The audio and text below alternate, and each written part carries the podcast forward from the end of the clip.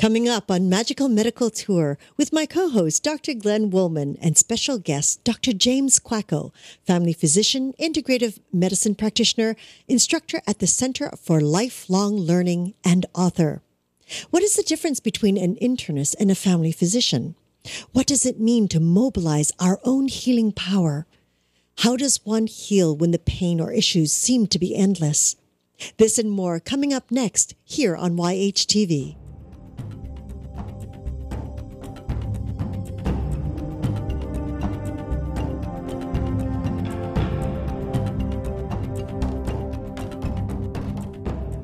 Week's episode is brought to you by Support the Mountains Herbal Parasite Cleanse. This formula targets the small and large intestinal tracts and larvae, the most broad spectrum formula available today. 100% organic, formulated by Dr. Mikio Sankey, author of the Esoteric Acupuncture series. For 10% off your first bottle, visit shopyogahub.com and use the coupon code CLEANSE at checkout. Hello and welcome to YHTV's Magical Medical Tour. Thank you for joining us today for Mobilizing Your Healing Power. I'm Christina Suzuma, and with me, my wonderful co host, Dr. Glenn Wollman. Hello, Dr. Wollman. And greetings to you, Christina. And this gets funnier each time, but there's nothing new about it. So I wonder what that is. We say the same thing every time. We Greetings, just have everyone. More and more fun each time, Glenn. That's why. That's what it is. hmm Uh, I'm deciding if we should have more fun or I should start. they both go together, don't they? Okay. Welcome, everyone, to Magical Medical Tour. I'm Dr. Glenn Wollman. I will be your medical guide along with Christina today as we travel through yet another quadrant of the healthcare galaxy in search of optimal health. So, my question is Are you healing from an illness or an injury and counting on your doctor, your physical therapist, Pilates instructor, or other healers to do all the work? Stay tuned to today's uh, interview and learn how to mobilize your own healing power with Dr. James Kwako. But before we go, Christina, how do people get in touch with us? Yes, at any time during the show, you can feel free to ask a question, uh, make a comment simply by scrolling down on your screen and typing it into the comment box. Now, you could be watching this years from now, next month, it doesn't matter. We will do our best to get back to you and to post your question uh, to our special guest or to Dr. Wollman. And um, yes, and post it back in and you will, you will get a reply. Or if you're listening to this as a podcast, do give us a call at 818 Let's Talk. 818 Let's Talk. Thank you, Glenn.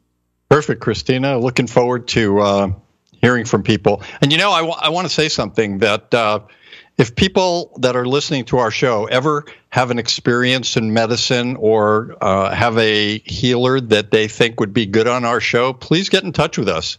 Let us know, and we will talk to them and possibly do an interview with one of your favorite healers. Yes, great. Yeah.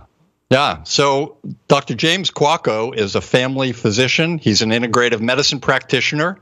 He's an instructor at the Center for Lifelong Healing, and he's a new author. He's also served on the boards of the American Holistic Association and the International Association of Near Death Studies, which should be kind of interesting when we talk about that today. So, without further ado, welcome, James. Hi, Glenn and Christina. Hello. Delighted to be with you. Well, thank you so much for being here with us and honoring our global community. It's great to have you. Thank you. Excellent. Uh, Jim, we're going to uh, talk to everyone, and as the medical guide, I always tell everyone what we're going to potentially talk about today. We're going to find out a little bit about you and your training and the practice that you do. We also want to talk about uh, the book that you've written. And we're going to potentially talk about holistic medicine and near death experiences. That all right with you? Marvelous. Great ideas. Yeah, I think so. And I can't wait to hear uh, your thoughts on all of this. So let's start simply with what influenced you in going into a career in healing and medicine? Well, I was raised in a family where there was already a fair amount of um, medical involvement. My mother was a nurse. My older sister uh, was a nurse. My oldest brother became a doctor. And one day when I was coming up the stairs, I was a junior in high school at the time, happened to walk by the the uh, dining room. My mom and dad were sitting there chatting, and my dad turned over and said, uh, Jim, what do you think you'd like to do? And without thinking about it, without giving it much thought, I said, Well, I think I'll be a doctor. I walked on from there. I didn't give it too much more thought, but I ended up making some interesting decisions uh, over the few years after that that certainly pointed me in that direction. And more in retrospect than at the time, um, they helped uh, set my feet in that direction pretty solidly. We had a family doctor who, at the end of my first year of college, set up a project to take young people, students like me, 18, 19 year olds, down to uh, Honduras to provide medical clinics for the people there. And we provided basic medical care, and um, some physicians would come along. And uh, it was just a marvelous, really eye opening experience for me. So I, I, participated in that. I ended up spending my summers working at uh, various camps that involved medical activities. I worked at an Easter SEAL camp with uh, handicapped kids. Um, the father of my best friend was very involved with Easter seals and um, suggested it as a good use of my summer time. And and for the first time, I became a counselor of young kids, eight to twelve year olds, uh, with a wide range of problems. I didn't know very much about them. Um, in particular, I remember some to this day. A marvelous boy with multiple sclerosis who could talk but couldn't move his body very well. Mm-hmm. And yet we struck up a conversation. It was very hard. He he cried at every meal for the first two weeks of the camp because it was the first time he was away from home, and that's when he would visit with his mom and dad. Mm. And uh, so we slowly got to know each other, and he ended up having a marvelous summer. It was the first time he had been away from home. So these things uh, just framed my awareness in marvelous ways. I ended up then starting a volunteer program for the rehab, the children's rehab at our local college where I was going to school, and lined up people to help take the kids to various events of uh, the sports events, speaker events, music events, and you know, I just thought this was a natural thing to do, and I, I mm-hmm. loved doing it. And um, I'm sure it made it easier for me to get into medical school and consider it a serious occupation. I, I was very fortunate. I don't know that I had uh, perfect grades, but um, at our school for the first time, they did not interview several students, one third of the class. And I was so glad to be in that group because I was quite timid and shy in terms of getting up in front of groups of people, even a board, asking questions. Now, why is this of interest to you? but um, fortunately, I sailed right in, and I'm sure it's because of the background that um, I was led to and followed. Hmm. Seems like you did more medicine before actually getting into medical school than a lot of people do in their uh, lifetime. You know, it's interesting. You mentioned uh, summer camp. My parents were part owners in a summer camp, and I went to summer camp from age about nine to about 23. Uh, so I have great experiences there. And uh, I remember uh, because I had wanted to go to medical school, I always kind of hung out with the camp doctor a little bit to you know, find out things that they were doing and get excited about it, and that influenced me a little bit too. So you went you went into family practice, and I want to talk about that for a little while. But first, I want to know what's the actual training it takes to become a family practitioner. Or family well, of course, doctor. four years of four years of undergrad, and then medical school four years, and now it's a specialty, three year specialty after medical school. So, in the past, it used to be a one year rotating internship for most physicians. And that's what family doctors more or less do. They go one month at a time through the different specialties, and then the second and third year, they assume more and more responsibility for their own patients. And family physicians, however, not only are trained in terms of hospital care for their patients, but also outpatient care, because family docs spend most of their time with outpatient care rather than inpatient care. And so that's probably how it would differ a bit more. And so it would be general medicine. We learn a great deal about a wide range of problems, um, old to young, uh, women uh, and men. And um, so um, it's more of a general uh, approach to a wide range of problems rather than highly intense um, knowledge about one specific area. So, uh, you know, you call it family practice, and we seem to think that there's a need for more family practitioners. Why would someone choose a family practice specialist as their primary care physician versus, uh, say, an internal medicine doctor or something, someone else? There is more of an emphasis on the whole family. There's an emphasis on taking care of the children from the time they're born. Family physicians are taught how to give birth to babies and then talk to them about vaccinations, about health care, about different ways to avoid various other problems, treating various problems that occur. It involves the whole family, and that's how it's a bit different. So, women's care, men's care, but uh, also children as well. So, as internists would not emphasize the care of the children very much, although some of them may start with seeing teenagers. Uh, many of them wouldn't. They would acquiesce to the pediatrician. Of course, if it gets too complicated, uh, family doctors would refer to the pediatrician. If women's problems get too complicated, we refer to the gynecologist.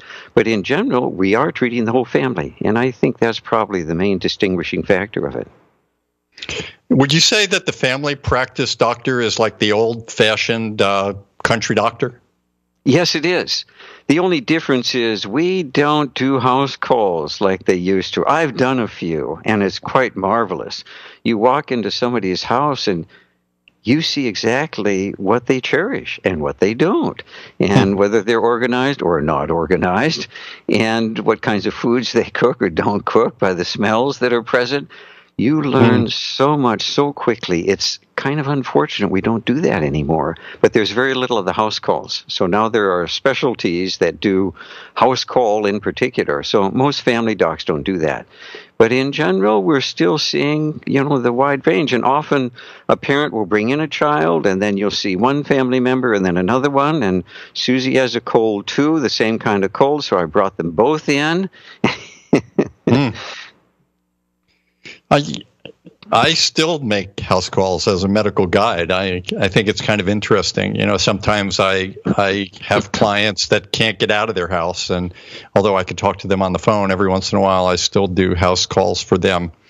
So you've been doing uh, family practice for about how many years now? Oh, about 40 years. Hard to believe. I enjoy it more and more. I love what I do. I'm, i feel so fortunate to be led to this field, uh, to have people coming to me, asking me various questions, and being able to help relieve some of the suffering, some of the pain, some of the worry and the anxiety. I think I probably do more reassuring to people than anything else. Um, that hopefully this is not serious problem like cancer or serious heart disease and i really enjoy explaining to people what's going on helping them connect the dots uh, as to why the problem they have now is happening. I try and help them see what might have led to it. Uh, for instance, the habits of health, the habits of diet, the habits of exercise that might not have been in place, that might have predisposed them, uh, the the various stresses that piled up and eventually erupted in one organ or the other, the weak link of the body, which uh, often is the case. We all have these. Our family history helps us determine what those are to a certain extent. So I enjoy teaching people how to be healthy in particular.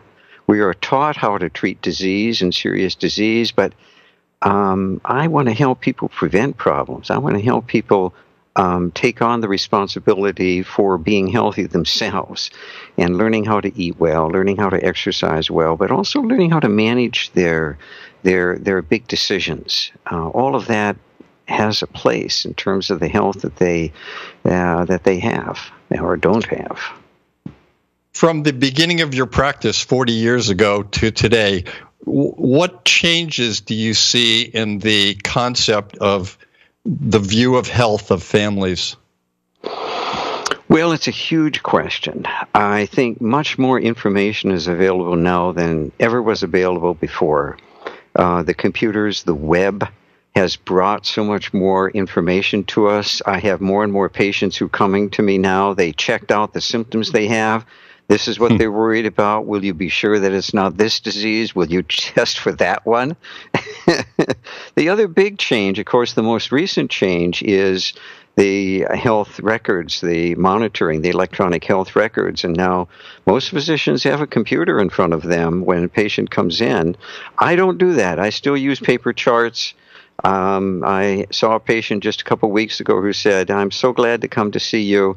My other doctors are looking at a computer screen, and you are looking at me. And I think people miss that. Uh, it is important how to maintain that that uh, human connection, that caring connection that uh, we need to radiate, so that people feel the reassurance that they're being listened to, paid attention to, and being cared for. Yeah, I think those are all good points you're bringing up. Uh, in the training that you had versus the training that family practitioners are getting now, uh, I know when we started, we didn't get much in nutrition, uh, and we didn't get uh, anything really in prevention. Uh, do you see a difference in the training programs now that the new family practice doctors are much more into nutrition and and exercise and all of the lifestyle changes? There's no doubt it is increasing tremendously. I'm delighted to see it.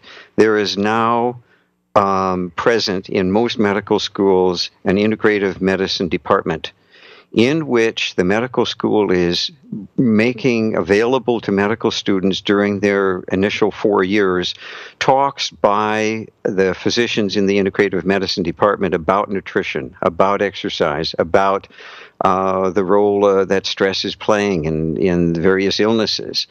And so they are paying more attention to it. To get major information, you still have to have initiative on your own. Uh, to me, it was a natural thing. I recall some family friends talking about Adelle Davis way back when. She was a registered dietitian who popularized the use of good nutrition to be healthy. I started reading about that before I was in medical school and uh, met other people who had some interest in doing that type of thing. I uh, happened to meet a physician. Somehow a light went off, and I participated in what he put together as a group program.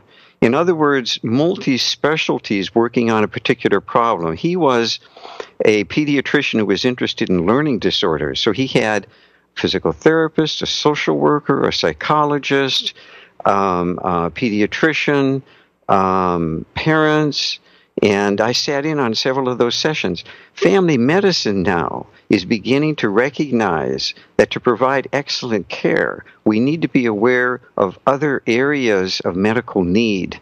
And so other specialties need to be coordinated at times, other resources in the community for the family.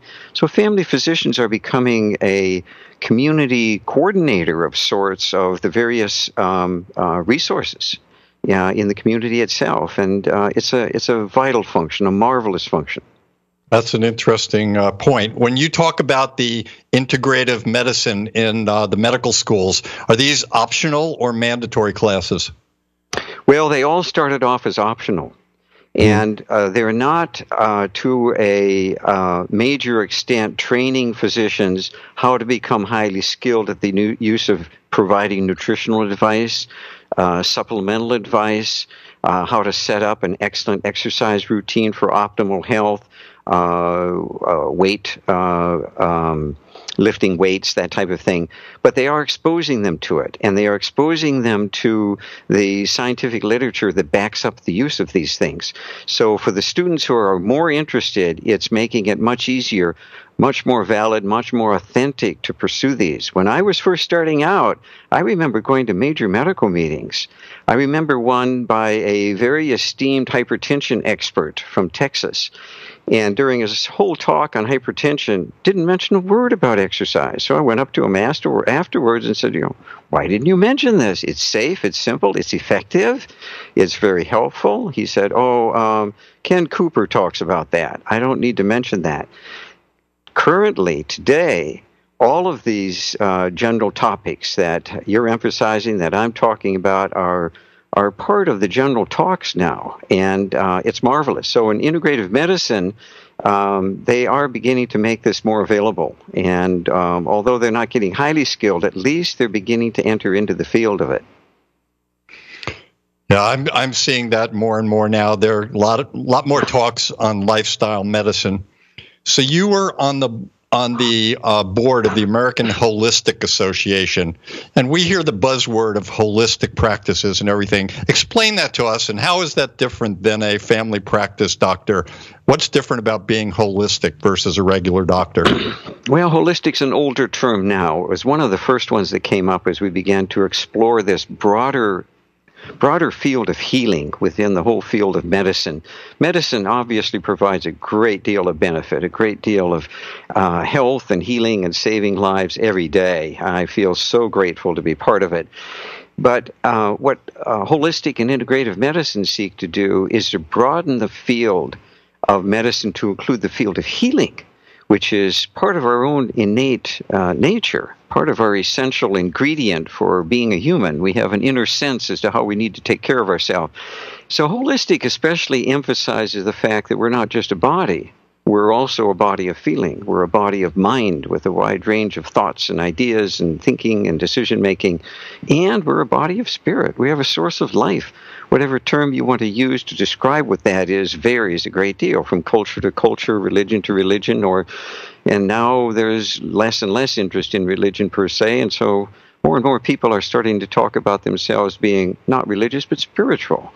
And so mm-hmm. Holistic attempted to include all of these different elements. And I find them essential in terms of trying to help people understand the condition that they're in and also, more importantly, identify resources of support and healing that are available to them. Good answer.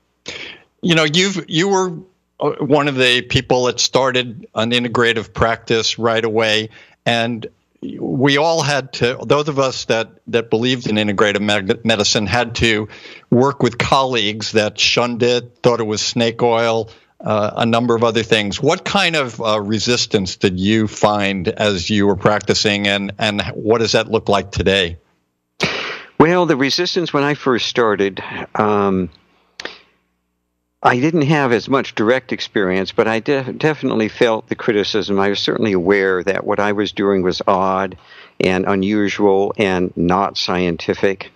Uh, fortunately, I had marvelous mentors and they reassured me, they connected me to the science behind what we were doing. There's huge amount of science behind many aspects of integrative medicine, uh, including the spiritual aspects. Uh, family practice um, journals on a regular basis now, to some extent, are referring to taking a spiritual history, for instance. That was probably the most uh, innovative and the, the biggest leap. But in any event, um, it is becoming more acceptable, all the different elements of integrative medicine and holistic medicine. What I found was I uh, not very much comfort or support from my colleagues, and so I created my own peer group essentially. And several years ago, started a monthly group uh, that I was uh, glad to have you part of and and visiting mm-hmm. to a certain extent. Mm-hmm. and speaking to. And so um, I invited a number of people, physicians, chiropractors, acupuncturists, physical therapists, body workers of various kinds, Pilates experts, uh, healers, uh, counselors, psychologists, and so we meet once a month. And uh, this is my contact with the um, with the medical community, essentially. And uh, so I have found a huge amount of support that way and continue to expand my own awareness by catching up uh, with others. The field of healing is vast, and I think the medical field is slowly uh, being pushed into recognizing uh, and acknowledging it and, and working with it more completely. So I'm delighted to see that. Um, chiropractors have a great deal to offer. Massage therapists have a great deal to offer. We each have to learn our own our own boundaries as to what's uh, what we're most capable of, uh, how we can provide good professional care, uh, and then coordinate that as well as we can with the other professionals involved with uh, with individual people we're serving. And what else? What do you see in the future about what has to be done uh, to get more of our colleagues involved in integrative medicine? Eventually, hopefully, it'll just be called medicine, right? That's correct. And um, however, sometimes we have to change the name uh, because the field is changing, and that's why certain organizations change their name from time to time. But in any event, yes, it's all medicine. It's all healing. It's all health. And the more we include the different elements, the more we can be out front in terms of supporting it, but also supporting the research behind it. You know, that's one of the marvelous advantages of going to medical school is to learn how to take science into the realm of suffering, of disease, and of health care.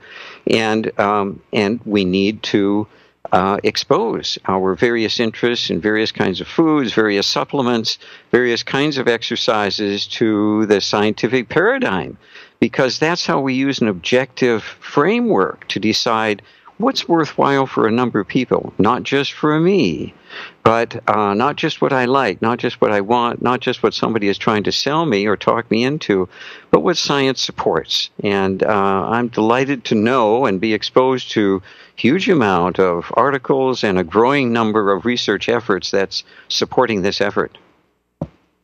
Beautiful, well said, Christina. Any thoughts so far? hmm. Jim is covering every every area so well. I know. Oh. Um, no, not yet, Glenn. Actually. Okay, then I'm I'm going to yes, move on please. then. Okay, Jim. So uh, you're practicing for a long time, and then suddenly you decide to write a book. And you wrote a book called "Mobilizing Your Healing Power," which has just come out. Uh, first of all, what what made you want to write a book, and then let's talk about the book itself. Well, it's a whole new endeavor for me. So um, I I do not automatically consider myself a writer. I had difficulty, um, and I wasn't quite sure I'd be able to do this. Um, I obviously have learned uh, various kinds of things. I've had to write reports of various kinds. I've had to learn to organize my thoughts and put them together. Uh, but to write a book seemed um, ooh, huge, uh, momentous, uh, overwhelming at first. I knew it was a possibility. I had given several talks at the Center for Lifelong Learning that you mentioned, our local community college uh, adult ed extension program. And I thought it would make sense to pull together those talks. And so I was dwelling with it for a while. A few people mentioned it to me. And then I happened to mention, um, I happened to invite Jack Canfield to one of our monthly meetings. And after my introduction, he said, Jim, there's a book in there for you.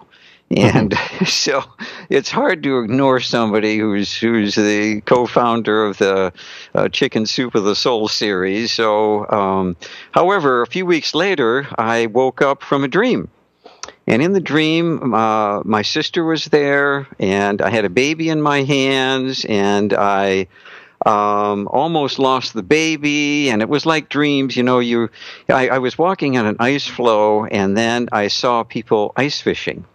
And I thought, oh, this would be terrible if the baby was under the water. Of course it would. And of course, the next scene was the baby's under the water. And that's a horrible thing to think of. And fortunately, the next scene was the baby back in my hands, and I'm walking to a inside of a house.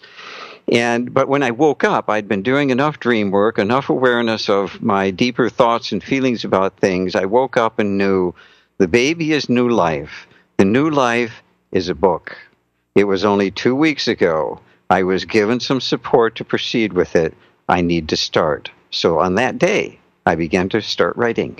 I didn't know exactly where it would go, how it would happen, but I proceeded, uh, in part on faith, in part on prior knowledge and prior experience, and fortunately slowly came together. It took me five years to really pull it all together. Some people write faster, but I was busy doing other things. A good friend of mine said, Jim, how do you get all this done? I said, Well, I don't start until everything else is done. And that's the way it is with a new project many times. But in any event, it slowly hmm. unfolded. And um, then I discovered Amazon. They have a self publishing unit called CreateSpace. And they were extremely helpful. They couldn't have been more helpful. I was delighted. Um, so it, it was one major step after another. And uh, the more it unfolded, um, the more I you know confronted each step after that and you know, uh, after it was finished, I couldn't believe what it looked like. I was thrilled. It was sort of an anticlimactic thing because of all the time and effort I'd put into it, but um, uh, very pleased to see uh, definite guidelines. The thing that probably spurred me on the most was recognizing that many of us don't appreciate how many resources available for healing are, are available close at hand, closer than our fingertips. It's within our heart, within our mind. We know how to take care of ourselves. We just keep forgetting. We just don't pay enough attention to it. We just don't wake up at the beginning of the day and say, now, how can I take good care of my health today? How can I eat better today? What exercise do I need to do today? Um, what challenges do I have? And who can I ask for support from those I know today? And what resources within me are available today? And how can I set forth a phrase or some kind of commitment that I want this to be active today? And so in, in the book, I emphasizes this fact. I take a very practical view at the end of almost every chapter. I've got a list of suggestions. This is the way that you can sleep a little better. This is the way that you can diminish some of the stress. This is the way, these are the steps that you can relax um, a little bit more. I'm a big fan of taking naps, and uh, so I had a chance to work at a chronic pain clinic where we were all encouraged to lay down after lunch because that's what we were encouraging our pain patients to do. But it's one of the ways of dissipating stress from the body, and so there are these multiple different elements. Oh, I but I'll let you go ahead. What else would you like to know about that? uh, a lot of things. First, uh, I've been trying to write a book for a long time and I've been working on it, but I haven't had that ice fishing dream yet. so uh, ho- hopefully I'll have something that's more in in a like a Tahiti area rather than ice fishing because otherwise I'd be in that dream too. Yeah. well, yeah I was raised I, in North Dakota, Glenn, so you know it has to do with my background. you're uh, going to get somebody. You're going to get maybe uh, a a coconut dropping from a tree. That's right.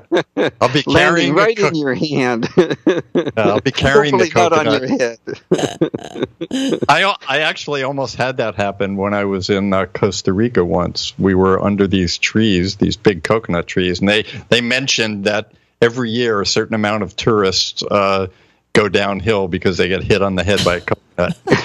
but what was fascinating for me was our guide a, a, coconut fell right while we were having the talk. I don't know if they had it planned or something, but somehow the guide had an intuitive sense that he just, without even looking up, stepped over to one side and the coconut just landed right next to him. It was it was pretty whoa, impressive. whoa, I'm impressed, and that's one of my chapters is on intuition. You know, we need to pay attention to these mm-hmm. subtle hints we get. We don't even know where they come from sometimes. Um, I had one recently coming home from uh, choir at night. That's one of the ways I keep myself healthy, and and um, I was at the stop sign um, and while I'm there, I'm thinking of a memory when I was very generous with somebody who happened to run into my car when I was younger. And sure enough, there was a van in front of me pulling out, and it was somewhat of a dangerous situation. I didn't quite heat it as well as I could have, but but I think we get warnings like that, and it's fascinating. I'm a big fan of Larry Dossey and uh, many of the things that he writes about how to be healthy with uh, with our thinking, with prayer, um, and and uh, premonitions and some of these things they're they're more real than we realize. And uh, the more we explore them the more we ask questions of ourselves and those around us. I, I think the more we awaken uh, our awareness and um, um, the hints and nudges that we get.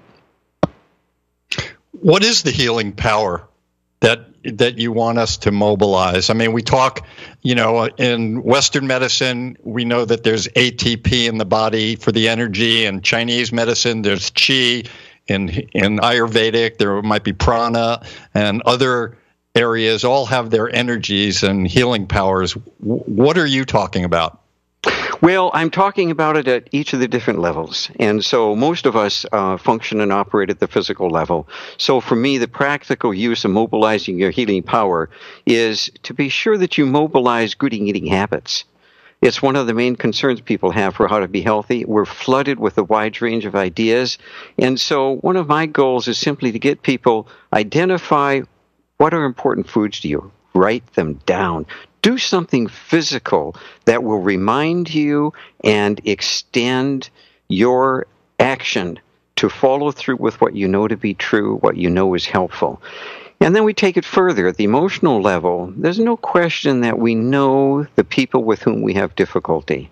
And so I encourage people to set up a diary, to have a counselor if necessary, to have a mentor of sorts, to have somebody they can go to, whether a minister, a counselor, a rabbi, to ask the questions, I need help most of the time I find that we hold things inside too much and too long.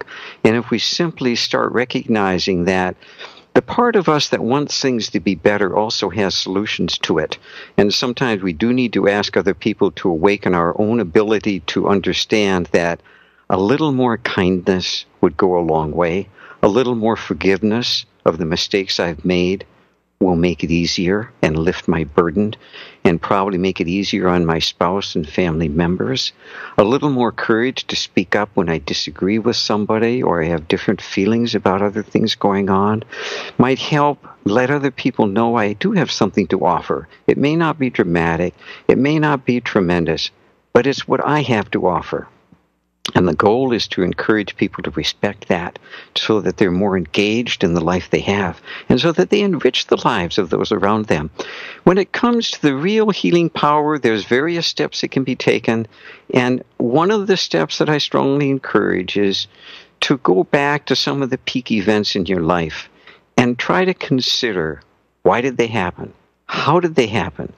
How did I come to make that decision? And I did it well, and I need to take credit for it, and I need to go back to that to tap into that touchstone of making the right decision the right way at the right time.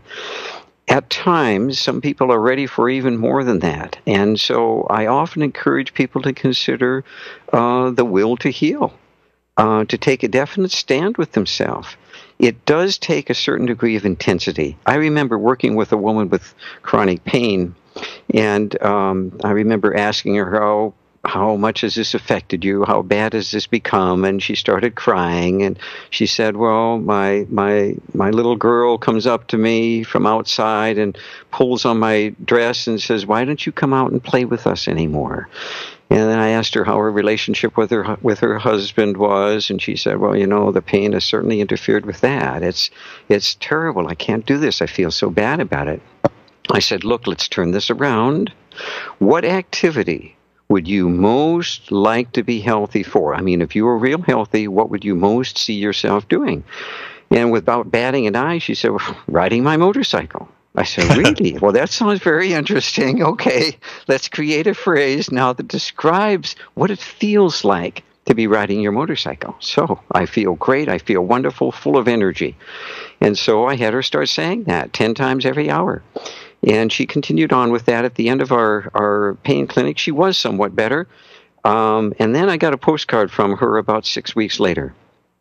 She and her husband seated on their motorcycles. Both of them had their own motorcycle. She said, Dr. Kwako, I just want to let you know I am doing much better.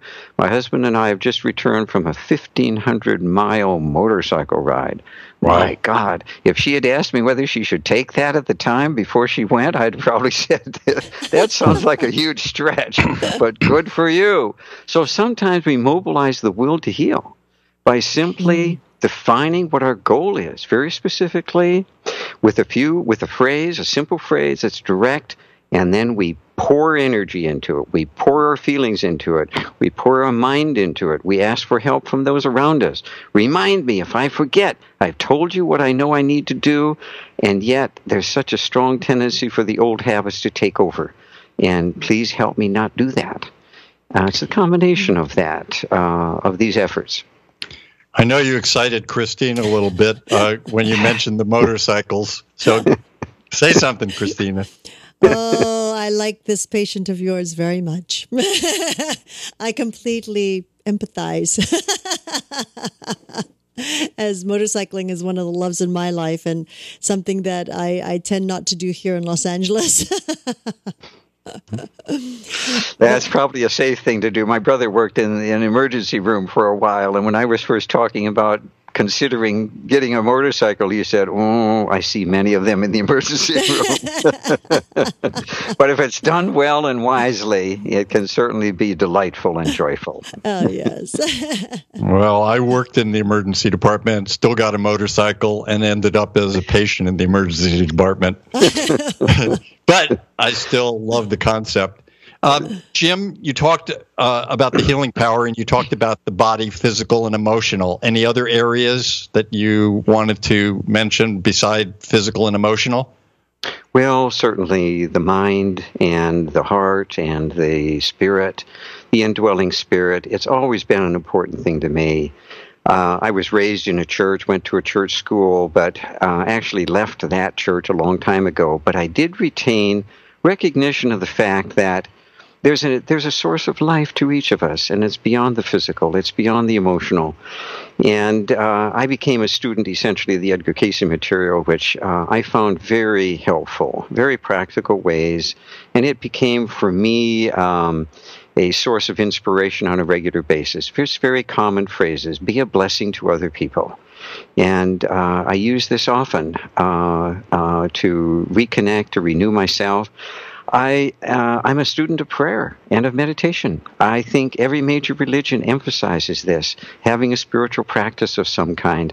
And I think this is the way that we can also mobilize uh, what, the, what our mission in life is. You know, it goes beyond just what we think and feel, and it certainly goes beyond our own family many times. I think that's why you can have two kids in a family and they're totally different. You wonder if they came from the same parents. They have different personalities, and I see this often. And it's because the way life is set up, it's set up to enrich us and to pay attention to it. And the more we do so, I think the more we can appreciate it. But it's looking for the subtle elements for who we are. Um, it's looking for uh, how can I use my mind to solve the problems and trusting in the fact that I, I have a solution capacity within me I have an inner wisdom. I have part of me that knows my life better than anybody else. And I strongly encourage people to pay attention to that. So much of the time, people are looking for reassurance from a spouse, a family member, a coworker, a boss. They just don't get the support that they think they deserve. And I, I remind people often, you know, we are each our own best cheerleader, our own best coach. We need to recognize the good we do and take credit for it.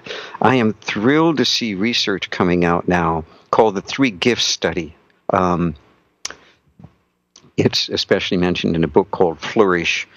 Uh, by Martin Seligman, and uh, he identifies a number of different, different studies referring to the three gifts, which essentially refer to the fact that um, if at the end of each day you identify the three best things that happened and why, and you take the best one to sleep with you at night, you do this for just one week and you'll have a measurably improved mood three months later. This is a wise use of the mind. The end of the day, take a review of what happened and how life gave you three gifts. They don't have to be huge. Minor, it could be something that was just interesting, out of the ordinary.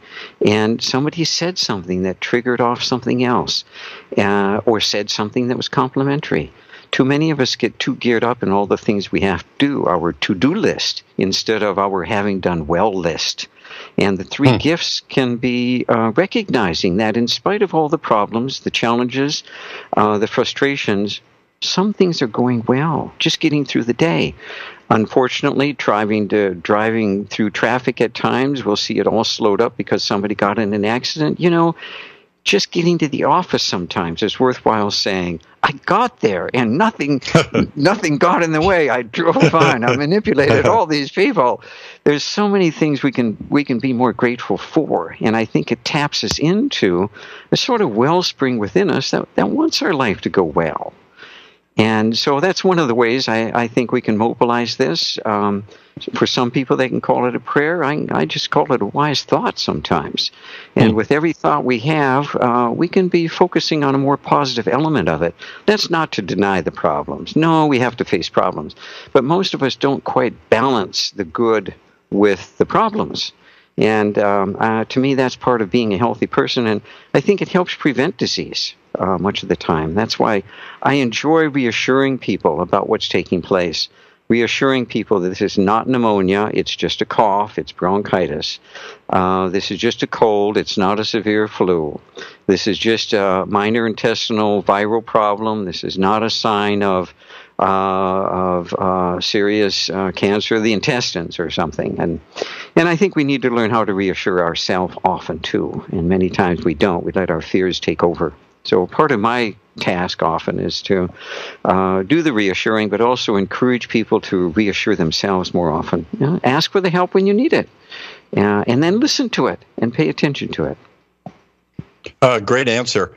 You know, now every day in the paper and on the news, we're talking and looking at the opioid epidemic. And then when we look at uh, statistics and we find that uh, like one out of four people uh, in the United States, for example, is on some kind of a mood uh, elevator or antidepressant or anti anxiolytic agent. So these people that are taking pain medicines all day and taking uh, medications for their anxiety and their uh, depression, their minds are not thinking in the same way that someone who is free of medication. How does how do you work with someone who's on on all of these medications and help them to mobilize their healing power when they their belief is that the only thing that's healing them is their Vicodin or their uh, you know Valium? Well, it's a great question, and it's a huge area that needs more attention. And unfortunately, a lot of people are are um, overdoing the use of medications. There is value in them because they can give relief quickly. They can boost the mood fairly quickly. They can help get mm-hmm. us out of a crisis, and uh, for that, I'm fortunate. Uh, I, I, feel grateful to those who have been researching them and using them. However, um, there are many other options available, and so I'm often recommending that people eat well. Sometimes eating poorly is enough to take the mood down and cause fatigue. Um, not getting enough exercise will contribute to a poor mood. I was delighted to see studies showing that a good exercise routine is as equivalent in mood boosting as the latest antidepressant. But um, obviously, even more can be done. My goal is to accept people where they are, who they are, love them, care for them, uh, do the best I can to help them, and then help them uh, identify the next step they can take towards their own self care.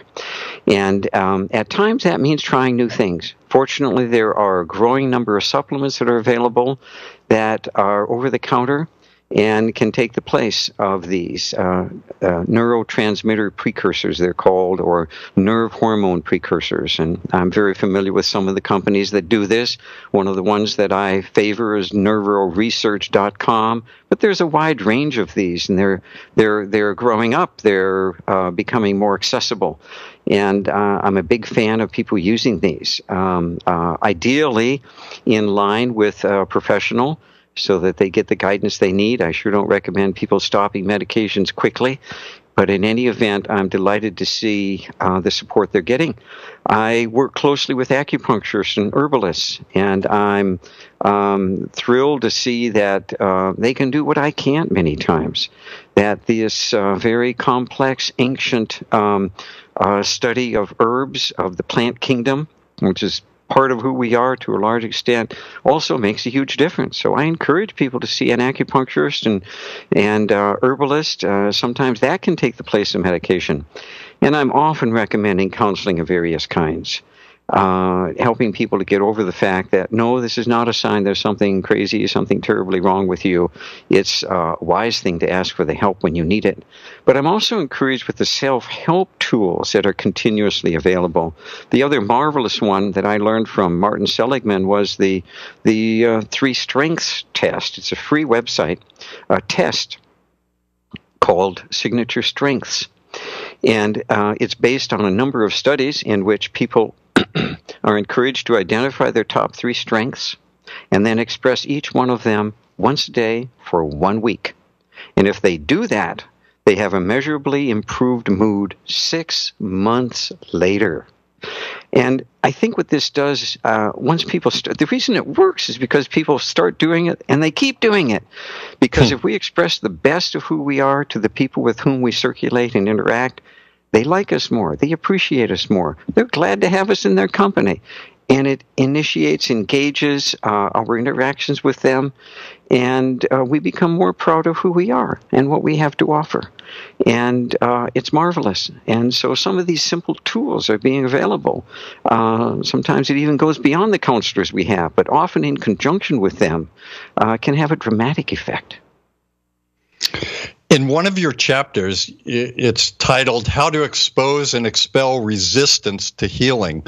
So, I, I'd like to hear about that for a minute. Uh, it's hard to picture a person who is in pain or ill resisting their own healing. So, what's what's that about? Well, um, give you an example. I saw a um, minister coming for a second opinion of his of his back pain, and uh, he asked me what I thought of it. He said his orthopedic surgeon uh, said that he had a fifty percent chance of being better by having surgery. And so I asked various questions and finally uh, said, Well, you know, what are you doing for exercise? Um, and he wasn't doing very much. I said, You know, you ought to at least try these suggestions before you opt for surgery. And he came back a week later, and then a week later, and a week later, and finally, after four weeks, he came back and and uh, he said, Doc, I don't think I need to keep seeing you anymore. I am really doing much better. I said, Well, tell me what happened. what did you do? What happened? He said, Well, just like you said the first time we met, last week I started swimming for the first time. And my pain got better very quickly. Well, the first time I saw him was four or five weeks before that. So, one of our resistances is not to follow through with suggestions given. We uh-huh. have our patterns, our ways of eating and using our body. And, you know, consciously, if I were to say, are you resisting healing? There's a strong tendency to say, no, no, I'm not. I'm doing everything I can. mm-hmm. right. But many times that's not the case. And I'm not to say that I have the final answer, but uh, that's why I continually ask people, well, you know, what else can you go do? Who else can you see? Unfortunately, we make up our mind too quickly when things don't work. Sometimes people have one acupuncture treatment and they say, well, that didn't work. Sometimes they go to a counselor and they have one or two visits and say, no, I don't think that's going to help. And um, other times they do set up the, the habits, but they do it for a week or two. When the problem has been going on for several months, you need to recognize that healthy habits also have to be put into motion for several weeks or several months before you get the, the, the, the true benefit that's possible. And so resistance comes in several forms. And uh, we need to pay attention to those. Sometimes fears of what somebody else um, has experienced uh, turns us off about trying something. Sometimes fear of needles turns us off about trying acupuncture. Uh, but we have to learn how to confront those. That's very good. That, that's why I talk in one of my six aspects of optimal health. I always talk about patterns of behavior. You know, I want to shift for a minute, if you don't mind. Uh, although it's fascinating, we could talk about your book for every chapter of that. But I talked about something at the beginning. You were a member of the International Association of Near Death Studies. So I want to get a little bit on on what near death experience is. Does what what are the requirements to have a near death experience, and does that include dying and being resuscitated? And well, also, most of the t- well, I want to ask one other part just to keep this in mind. Um, from the knowledge that we get about the near death experience, how does that help us to learn about how to live a better life, prepare for death, and to deal with death? Well, that's the practical aspect of it, and that's the most useful part of it. There's no doubt about it. I became interested in this about six years ago when we had a uh, woman in town featured in our local newspaper. She had a surgical procedure at a local hospital, and um, the anesthesiologist uh, apparently tilted the head down instead of up, and the dye went to the brain instead of down the spine. to elucidate um, a bulging disc. And as a result, her heart stopped and she found herself in the ceiling looking down on everything and hearing this strange sound. Bzzz. Well, of course, that was the sign of the EKG flatlining. Her heart really had stopped, and they have a warning system. And um, she uh, then had a interesting experience speaking to a spirit on the other side. Uh, yes, your life might be over. She said, but I have two kids. I have to take care of my children. And um, uh, there was some interaction and there was some concern, yes, but if you go back, you're going to go back to a very difficult husband and he's not treating your children as well as he needs to. And she said, I will leave him if I go back. And the next thing that happened, she was in her body, she woke up.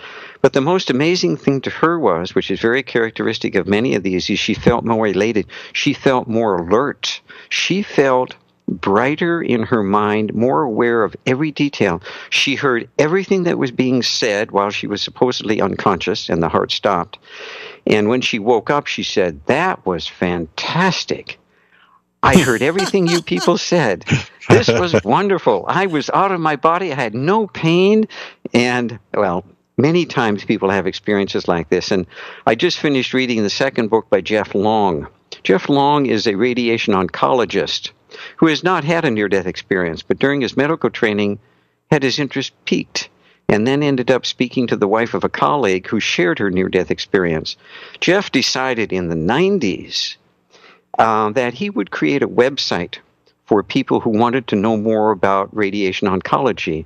While he's doing that, he received the marvelous intuitive idea maybe I should set up a website for people who've had a near death experience.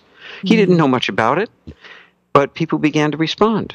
And over the years, he's gathered over 4,000 experiences. The scientific mind that he is, he decided, maybe I should study this. He put together 16 questions. He's had over 700 people answer all those questions. And so he wrote his books, um, Evidence of Survival. And then his second book is God and the Afterlife. And he talks about the experiences people have outside their body and a wide range of things. There are several different steps that can happen. Most people don't go through all of them, but one of them is just having the sense, whoa, I'm not quite in my body. Sometimes they actually can see it. Other times they go through a tunnel. That's probably gotten the most notice, but only about 30% of people experience that. Most people are aware that there's a special being on the other side.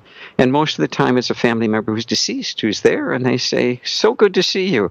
Let's catch up you're you're looking wonderful. I'm feeling better than I look. so all these kinds of things, and um, uh, people's lives are changed as a result. They have no fear of death afterwards, and they begin to treat life in a more special way. They begin to overlook problems that other people um, uh, seem to bother them with before. They overlook their own uh, um, mistakes and awkwardness in ways they didn't used to before. They take life more in stride. They pay more attention to the moment and making the most of it and the best they can. They appreciate life much more um, it's quite remarkable. I am so thrilled to hear these experiences. We invite someone every month, and so Barbara Bartolome uh, was invited by Jeff Long uh, to participate in a video he put together. And there's a national organization that has an annual meeting, different parts of the country, and large cities will have a chapter like we have here in Santa Barbara, and they bring in speakers and share their experiences. And generally speaking, what it does on a practical sense is it gives us a perspective that there's much more to life than we realize, and that we are much more than our body, that we have a mission. Our soul has mission. Most of the time, our mission is to grow up and become more mature and learn how to treat our family members better. Most of the time, it's a matter of being more responsible and, and accepting and fulfilling the responsibilities that, that is in our lap. Most of the time, it's facing the relationships that are in front of us. And sometimes it is being called to do something special, make a contribution, or go out of our way um, to be helpful to someone. Uh, to me, that's the practical element of it. The most amazing thing to me, however, is hearing people talk about their life review. and I've heard this. I remember hearing this as a child. Oh, your life flashes before your eyes. Well, it really does happen to many people. Some of them get a very slow review, others get a quick one. In any event, the thing that stays with me the most of many of these experiences is everything is recorded. Everything we say and do is recorded. And mm. it's not only when they have a life review, it's not only certain things are, re- are reviewed, but it's the other person's response to what we said or did we, that we see. We see their emotional response. And that just brings to life to me all the greater responsibility we have to try and act with our best self as much as we can, as often as we can. It's hard to remember that when we get tired. It's hard to remember that when we're not treated well. But that's why it's important to set aside some time to reflect on things, be by yourself, get outside, take that little walk, uh, set aside some time in the morning to think about what the day has in store, and and reawaken uh, our connection to our own inner life, asking it, you know, be with me today. I need your help. These are the things that are most likely going to happen, and you know how hard it is on me. Protect me a little bit more. Give me a few words to help me say what needs to be said when the boss wants me to do more than I'm capable of. Help me to be stronger. Help me to be um, more tolerant with myself. Um, and so, in any event, that's the practical element. I thought, my gosh, uh, the more we hear these stories, in general, the other thing I hear from people who have these experiences is uh, a greater love of the life they have. They they really many of them did not want to come back because they were free of the body and their mind was more alert than they'd had before. They felt loved in ways they had never experienced before, and it's for everybody. There was no judgment. That doesn't mean you you you still don't have to learn various lessons. It just means there was no condemnation. There was an acceptance and um, and it's remarkable to see that, and it's remarkable to see the effect that it has on other people. And then I see people, I see it in myself. We start treating ourselves more that way too, and to me, that's uh, that's a real benefit of hearing these people share their stories. Christina. Oh, that was the best yeah. tip in the world. we haven't even gotten our health tip yet. I, oh my goodness, we could go on and on on that topic, as you very well know, Glenn. That's one of the topics I do love. Wow. Um, this is such a thrill, uh, Jim, because just to hear you present even about the, the three gifts. Um, when I think my child was about three years old, we started every day uh, three things you're grateful for. Mm-hmm. And and you are absolutely right. And now I do it especially when with not just him, with elders, with my own mother, and you mm-hmm. are absolutely right. It's so beautiful the shift that begins to happen, as simple as that. And I love the fact of um, what you've said about meditation, about being kind to oneself, you're a very, very special family practitioner. I got to tell you, it's too bad we're not closer. oh, that's very kind of you, Christina. Oh, or your my. children were fortunate to have you um, um, be that way with them, uh, to have it start early. I remember my mother saying, I was having trouble sleeping one night. She said, Well, you just think about something very pleasant, and that will work for you. And I don't know where she got that from, but I remember that and I and I'm grateful to this day. These these bits of wisdom we get, and sometimes it's a teacher, sometimes it's a friend, and so I think one of the best things we can do is review these bits of wisdom that have been given to us and energize them and wake them up at the beginning of the day. Not just the challenges of the day, but the support we've received mm. and put it to use. mm-hmm. Yes, yes, lovely. Wow, you're you are right, Glenn. The whole show is a tip. Oh. but but speaking about bits of wisdom, we are we are at the end of our show, and it is time for a health tip. So I can't imagine you have anything else to tell us, but surprise us. Okay. Well, um, you know, there's so many tips, and um, I have a chapter on on nature in my book. But my tip for the day is set aside some time to take a quiet walk, at least for 10 or 15 minutes. It can be just going outside the door. Hopefully, the air is clean, the fresh air. There's so much more energy outside, but more importantly, it connects us to the larger life of nature. I see Mother Nature as a mother to all of us. It's a mother to the plant kingdom, to the animal kingdom, and the human kingdom. And if we open our heart to it and we ask it to help us at the beginning of the day, or the middle of the day, or the end of the day, at least once a day, interact with it, invite it to help us see who we are in the larger scheme of life, and fill us with the re- renewing ability that seems abundant and and remarkably regenerating in so many marvelous ways. Yeah, I'll take a breath on that. That's beautiful. Oh, very uh, much well, so. You did surprise us. You gave us one more tip. that was great. So, Jim, before we go, is there anything in preparing for this that you wanted to talk about that we didn't get a chance to? And if it's something we could talk about for a moment, great. Otherwise, we'll have to have you back. Um, no, I'm I'm just delighted to be part of this. I appreciate the effort that both of you are making to um, bring um, experiences uh, that I've learned, that other people have learned, to many others. Um, you are broadening the resource of of how to live in healthy ways to many other people, and and I admire that. I'm doing that with one person at a time, and you're extending it to a much larger audience. So, uh, my appreciation for the efforts being well done. Thank you for that from Christina and I. And thank you, Jim. I'm grateful to our special guest, uh, Dr. James Kwako, for sharing his wisdom, experience, and expertise with us. I'd like to thank my healers and my teachers for keeping me on my journey and where I am today. I look forward to getting together again on Magical Medical Tour uh, with all of you, where we will explore another quadrant of the healthcare galaxy. And until our next meeting, thank you, Jim, and I wish everyone optimal health. Thank Wonderful. you. Thank you so much, Jim, really, truly, for honoring our, us uh, with all your expertise. It's been quite a thrill ride for me, at least. and thank you, Glenn, for another amazing show. It's uh, really wonderful, the whole flow. And of course, we would like to thank each and every one of you for joining us in this new platform of education and information. We're grateful for your continuous support, and we look forward to hearing your feedback on how we can serve you better.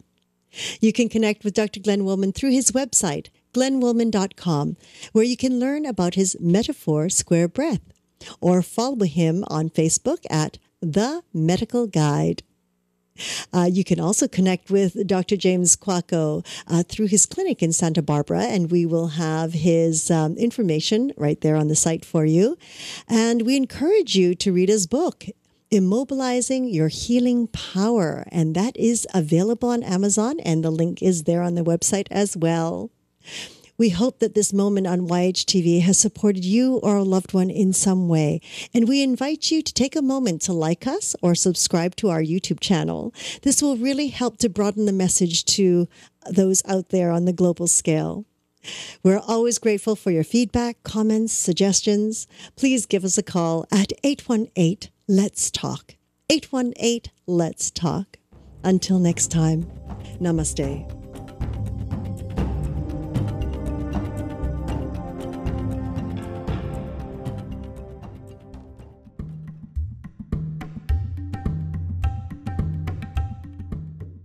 We know that the uh, systems of sound and hearing uh, start in the uterus very early. Uh, mm-hmm. and we learn about sound through vibration. And one of the interesting things that I did in my research is, you know, there's the certain frequency of sounds that we hear in the human ear, and then there's sounds that are below that frequency and above that frequency. And within the realms of medicine and healing, medicine, Western medicine, uses the sounds that are above the hearing sounds